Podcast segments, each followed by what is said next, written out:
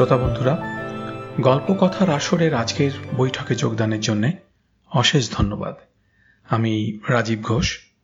আজকের পাঠ নারায়ণ গঙ্গোপাধ্যায়ের উপন্যাস চারমূর্তির অভিযানের একাদশ পরিচ্ছেদ, অভিযানের আরম্ভ।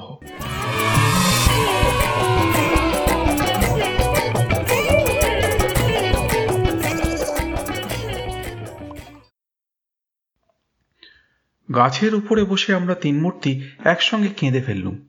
টেনিদা, আমাদের লিডার, পটল পটলডাঙ্গার চার মূর্তির সেরা মূর্তি। এমনি করে বুনো হাতির পিঠে চেপে বিদায় নিলে? এ আমরা কিছুতেই বিশ্বাস করতে পারছি না। কেউ না। টেনিদা আমাদের মাথায় হাত বুলিয়ে অনেক মিষ্টি আর বিস্তর ডালমুট খেয়েছে। চাঁটি গাট্টা লাগিয়েছে যখন তখন। কিন্তু টেনিদাকে নইলে আমাদের যে একটি দিনও চলে না। যেমন চড়া বুক তেমনি চড়া মন ওই হাবুল হাবুল সেবার যখন টাইফয়েড হয়ে মরমর, তখন সারা রাত জেগে নাওয়া খাওয়া ছেড়ে টেনিদাই তাকে নার্স করেছে, বাঁচিয়ে তুলেছে বলা চলে। পাড়ার কারও বিপদ আপদ হলে টেনিদাই গিয়ে দাঁড়িয়েছে সকলের আগে। লোকের উপকার এক মুহূর্তের জন্য তার ক্লান্তি নেই, মুখে হাসি তার লেগেই আছে। ফুটবলের মাঠে সেরা খেলোয়াড়, ক্রিকেটের ক্যাপ্টেন আর গল্পের রাজা, এমন করে গল্প বলতে কেউ জানে না। সেই টেনিদা আমাদের ছেড়ে চলে যাবে? এ হতেই পারে না, এ অসম্ভব। ক্যাবলাই চোখের জল মুছে ফেলল সকলের আগে। ডাকলে, হাবল, কি কহ ধরা গলায় হাবুল জবাব দিলে, কেঁদে লাভ নেই। টেনিদাকে খুঁজে বের করতে হবে। কোথায় পাবে? আমি জিজ্ঞেস করলুম। যেখানেই হোক। ফোঁস ফোঁস করতে করতে হাবুল বললে, বুনো হাতি কোথায় যে লইয়া গেছে? ক্যাবলা ততক্ষণে নেমে পড়েছে গাছ থেকে।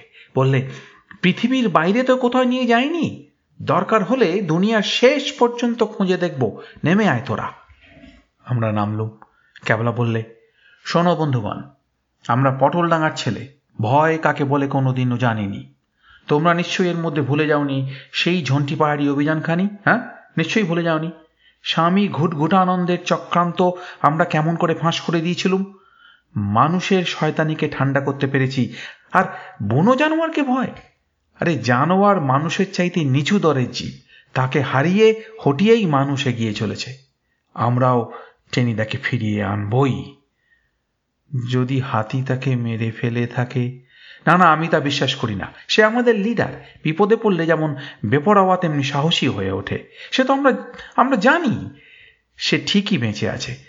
তবু আমাদের কর্তব্য আমরা করব। আর আর যদি দেখি হাতি সত্যিই তাকে মেরে ফেলেছে, তাহলে আমরাও মরব। টেনিদাকে ফেলে আমরা কিছুতেই কলকাতায় ফিরে যাব না। কি বলো তোমরা? আমরা দুজনে বুক চিতিয়ে উঠে দাঁড়ালুম। ঠিক, আমিও তাই কই, হাবুল বললে। চারজন এসেছিলুম, তিনজন কিছুতেই বাড়ি ফিরে যাব না। মরলে চারজনই মরব, আমি বললুম। ক্যাবলা বললে, তাহলে এখনই আমরা বেরিয়ে পড়ি। কিন্তু কুটিমামা আর রসুনলালকে খবরটা দিতে পারলে কোথায় খবর দিবি? আর পাবিই বা কোথায়? তাছাড়া এক সেকেন্ডও আমরা সময় নষ্ট করতে পারব না। চল, এগোনো যাক। কোন দিকে যাবি? হাবুল জানতে চাইল।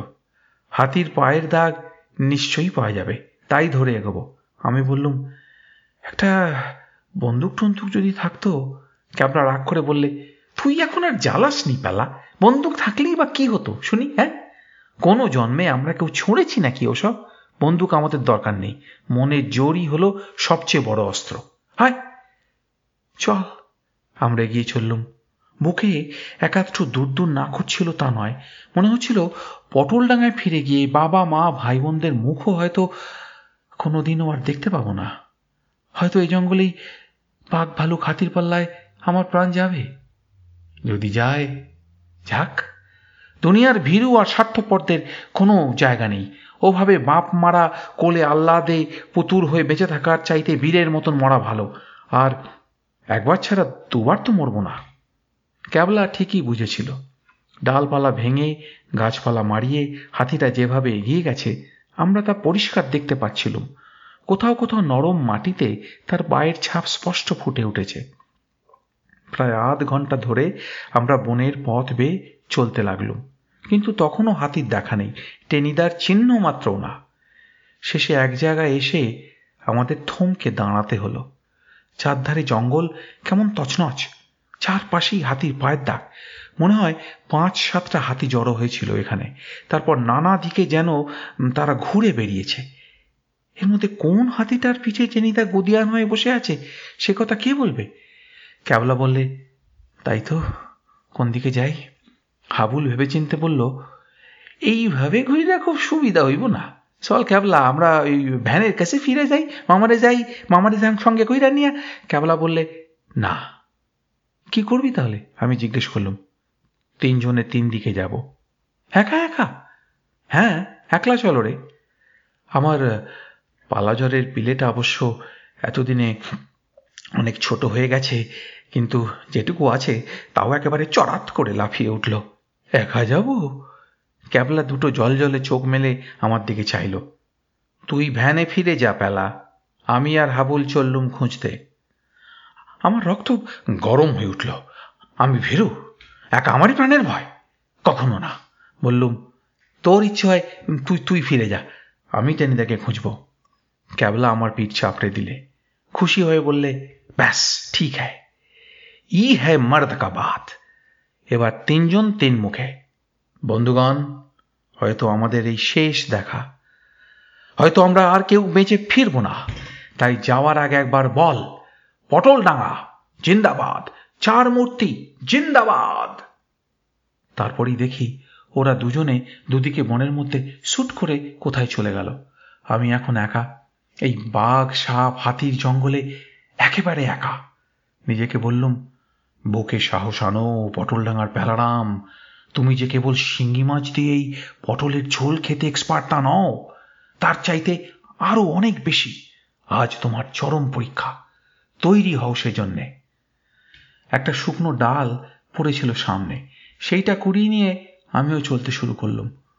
মরবার আগে অন্তত কোষে এক ঘাতও বসাতে পারব? সে হাতি হোক আর বাঘই হোক, কিন্তু বেশি দূরে যেতে হলো না আমাকে।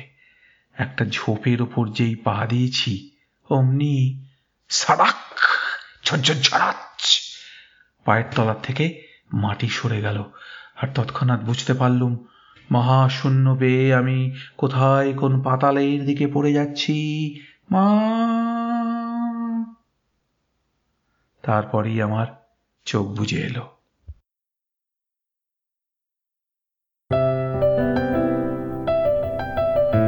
আপনাদের মতামত আমাদের জানাতে ভুলবেন না কিন্তু, শ্রোতা বন্ধুরা। আমাদের ওয়েবসাইট গল্প কথার আসর dot org G O L P O K O T H A R A S O R dot O R G